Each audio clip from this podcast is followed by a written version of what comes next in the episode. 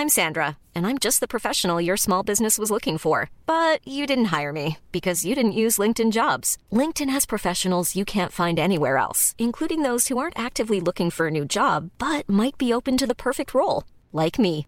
In a given month, over 70% of LinkedIn users don't visit other leading job sites. So if you're not looking on LinkedIn, you'll miss out on great candidates like Sandra. Start hiring professionals like a professional. Post your free job on linkedin.com/people today.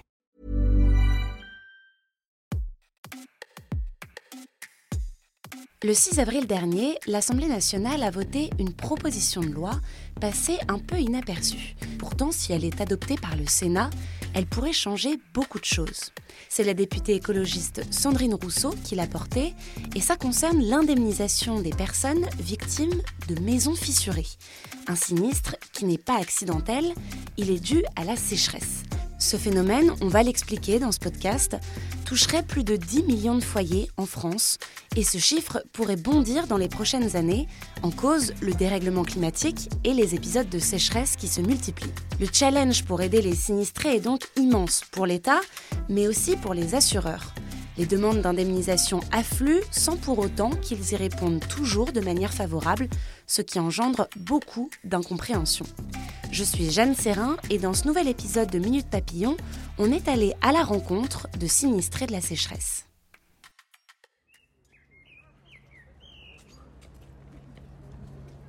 C'est la maison là, à, droite, là, la blanche, avec des, des tuiles en ardoise et les deux cerisiers qui sont devant. Vous voyez, je crois que c'est les fissures les plus grandes que l'on voit là. Vous voyez en bas de la fenêtre au coin. Voilà. Et qui se poursuivent euh, au fur et à mesure des sécheresses. D'ailleurs, elles se sont allongées. Je vous en montre tout de suite une autre là, puisqu'on est dehors. Et puis après, on va, rentrer. Vous en avez des, plus petites. Et vous avez aussi là le garage qui s'est complètement, euh, presque quasi effondré suite aux différentes sécheresses. La partie droite, elle est en train de, partir du, côté gauche. Ah oui, la un porte, énorme trou, Même la porte, on n'arrive plus à l'ouvrir tellement ça a bougé. Voilà, on va monter.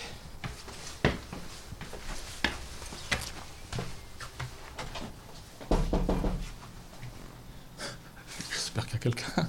Oui, Bonjour. Oui, on, a failli t'appeler.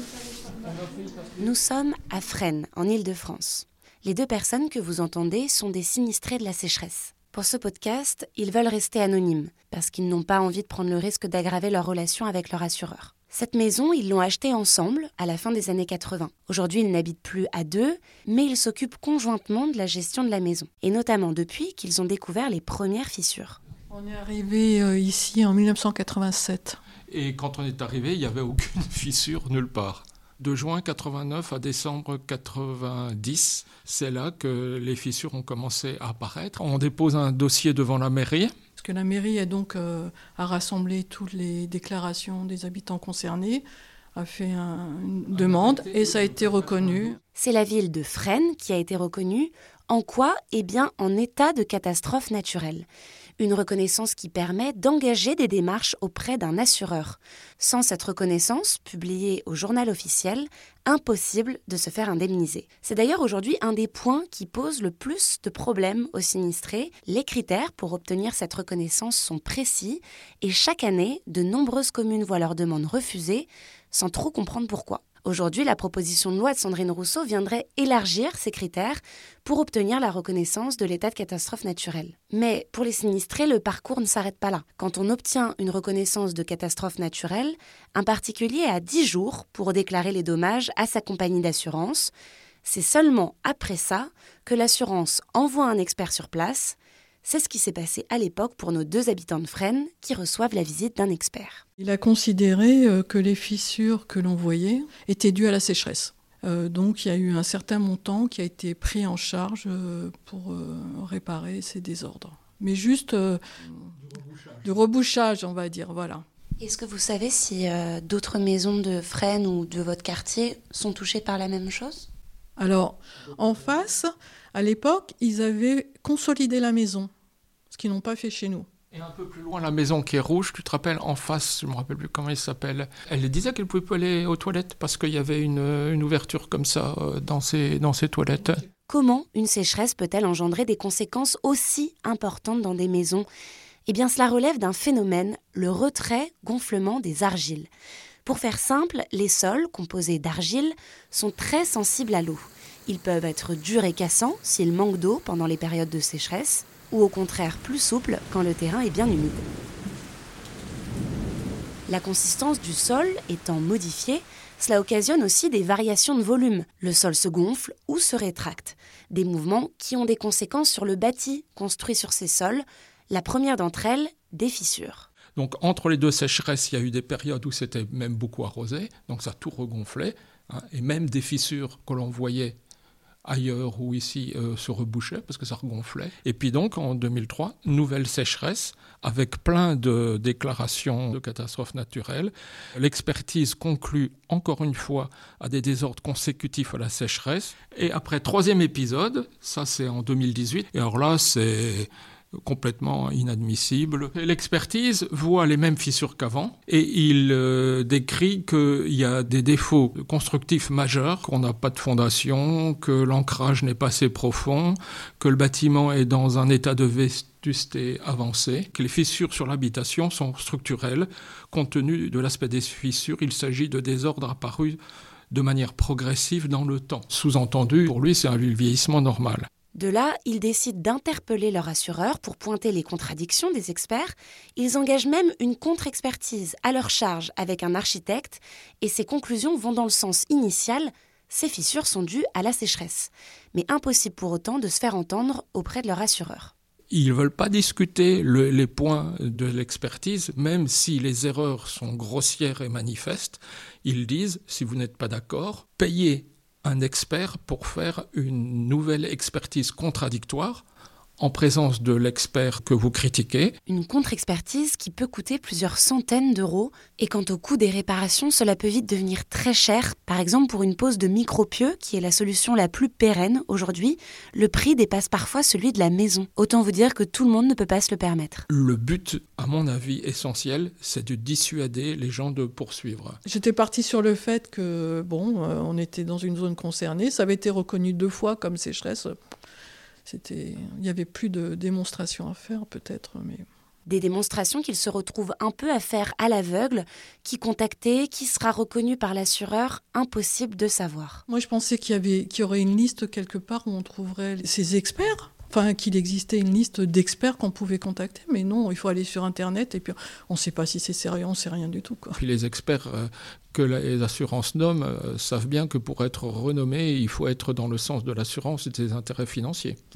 je serais assez curieux d'entendre ce que les assurances disent euh, sur ça. Alors, on a posé la question à la présidente de France Assureur, le syndicat professionnel, Florence Lussmann. Les experts sont indépendants. Ce sont euh, des ingénieurs, des architectes, des gens qui sont spécialement formés au risque de sécheresse. Quand il y a euh, des accords entre un assuré et un assureur, l'assuré peut demander une contre-expertise. Mais si vraiment il est sûr de son fait et si lui est persuadé que le dommage est lié à la sécheresse, à ce moment-là, je dirais qu'il a intérêt même à financer cette contre-expertise. Par ailleurs, j'ajoute qu'il y a des contrats euh, sur le marché qui prévoient que la contre-expertise peut également être remboursée par l'assureur. Donc là, ça dépend du type de contrat que vous avez euh, souscrit. Regardez, elle est assez impressionnante, hein, celle-ci. Ces fissures, elles, sont arrivées quand, vous savez? Eh ben Ça, c'est la dernière. C'était pas dans les précédentes. C'est la dernière déclaration. C'est, somme toute, euh, c'est quelques. Ça doit être un centimètre, ça? Et bien après, ça fait 2 cm, 3 cm, et après, vous avez deux maisons. Hein. Sur la meulière, ça, on voit que ça part du sol. Tu, tu le montres? Il faut aller dehors.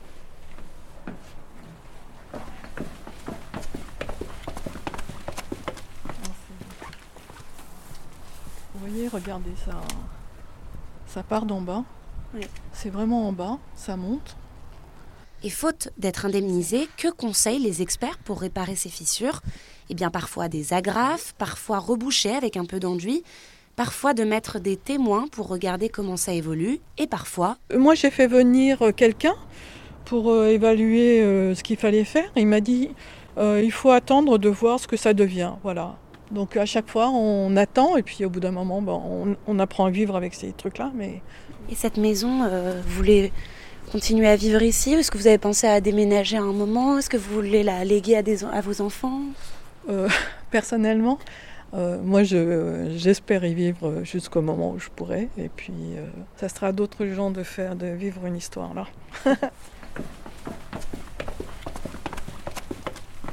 bon, c'est une maison dont les murs, vous voyez, les murs sont épais. C'est pas prêt de s'effondrer. Mais avec le temps, même des murs épais, ça peut, ça peut jouer complètement. Hein. Rendez-vous dans 4-5 ans. Dans 4-5 ans, d'autres maisons seront sûrement concernées par le retrait gonflement des argiles et par des fissures. Alors pour France Assureur, c'est un vrai challenge, surtout si la proposition de loi de Sandrine Rousseau aboutit. Comment vont-ils s'adapter à cet afflux de demandes d'indemnisation? Augmentation des tarifs Nouveaux contrats On a posé la question à Florence Lussmann. Le coût cumulé des effets de la sécheresse sur les 30 prochaines années pourrait tripler par rapport à ce qu'on a connu sur les 30 dernières années. Ça veut dire que le péril sécheresse, au sein de tous les périls climatiques, c'est celui qui augmente le plus vite sur les 30 prochaines années. Il reste deux, points euh, qui me paraissent très importants dans la, proposition de loi. Le premier, c'est ce renversement de la charge de la preuve, finalement de considérer systématiquement que tout dommage euh, au bâti résulterait euh, de la sécheresse euh, à partir du moment où il y a un arrêté de, catastrophe naturelle. Et là, ça me paraît extrêmement dangereux parce que l'équilibre financier du régime est mis à mal hein, depuis 2015 parce que cette tendance à l'augmentation des indemnisations, et pas seulement sur la sécheresse, hein, mais aussi sur les inondations, les tempêtes, etc. Donc tout ça pèse sur l'équilibre financier de ce régime. Et donc évidemment, si on n'exige plus que le dommage soit directement lié à l'épisode de sécheresse, eh bien ça va aggraver de façon très très importante le déficit de ce régime. On estime, nous, cette aggravation à un montant de l'ordre de 1 milliard d'euros. Donc c'est très très important. Ce qu'il faut, c'est vraiment réfléchir à comment est-ce qu'on pérennise ce régime qui est très protecteur de nos concitoyens? Et là, je, rejoins Sandrine Rousseau, puisqu'elle dit oui, bah, s'il faut, euh, augmenter euh, la surprime CatNat, eh bien, euh, pourquoi pas? Et donc, effectivement, alors pas, parce qu'on ne pourra pas l'augmenter pour couvrir un montant d'un milliard, mais compte tenu du fait que le coût de la sécheresse va augmenter, si à ces 25 euros, il fallait rajouter quelques euros par an progressivement sur les prochaines années, je pense que franchement, ça vaut le coup. C'est usant. C'est usant, oui, parce que c'est difficile, de... c'est difficile pour nous de savoir euh, ce qu'il faut faire. Même le choix de l'expert, finalement, j'en ai fait un qui n'était pas le bon, j'ai pas fait la bonne procédure, voyez, alors que c'est difficile, c'est usant. C'est dur, mais c'est aussi, ça donne la notion parcours de combattant. Vous adhérez ou vous adhérez pas. Donc il y a des périodes où on est motivé pour rentrer dans ce, dans ce chemin de croix, mais il y a d'autres périodes, on dit on remet ça un peu plus tard, on va voir ce qui va se passer, c'est pas normal que l'on ait à ramer comme ça pour faire entendre notre bon droit. On espère pouvoir faire entendre raison à notre assurance, trouver une solution à l'amiable en montrant que ce qu'ils font, c'est quand même euh, quelque chose qui est automatique, dissuasif et que ce n'est pas tout à fait dans l'esprit du fonctionnement de, cette, euh, de notre assurance. Pour le moment, ils ont relancé leur assurance, envoyé des mails et continuent de se renseigner pour trouver des solutions, notamment auprès de l'association Les Oubliés de la canicule. La solution, ce serait de dire on accepte la contre-expertise et on essaie de trouver un vrai expert et puis on, va dans ce truc-là. Et donc ça veut dire que tu feras la contre-expertise plus la tierce expertise, plus éventuellement le truc au tribunal après. Sans forcément beaucoup d'espoir. Oui, mais, mais, leur, dire, leur dire aussi que nos arguments qui sont forts. Merci d'avoir écouté cet épisode de Minute Papillon.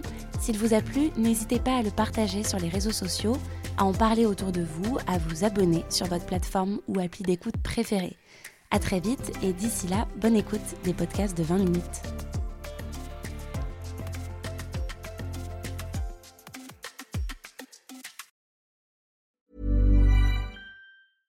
Cool fact a crocodile can't stick out its tongue. Also, you can get health insurance for a month or just under a year in some states. United Healthcare short term insurance plans, underwritten by Golden Rule Insurance Company, offer flexible, budget friendly coverage for you. Learn more at uh1.com. Hey, it's Danny Pellegrino from Everything Iconic. Ready to upgrade your style game without blowing your budget? Check out Quince. They've got all the good stuff shirts and polos, activewear, and fine leather goods, all at 50 to 80% less than other high end brands. And the best part? They're all about safe, ethical, and responsible manufacturing. Get that luxury vibe without the luxury price tag. Hit up quince.com slash upgrade for free shipping and 365 day returns on your next order. That's quince.com slash upgrade. Ne va pas se quitter comme ça. Vous avez aimé cet épisode? Sportif, généraliste, sexo ou scientifique, varié mais toujours bien informé. Découvrez les autres podcasts de la rédaction 20 minutes sur votre application d'écoute préférée ou directement sur podcast au pluriel.20minutes.fr. Et merci de nous avoir écoutés.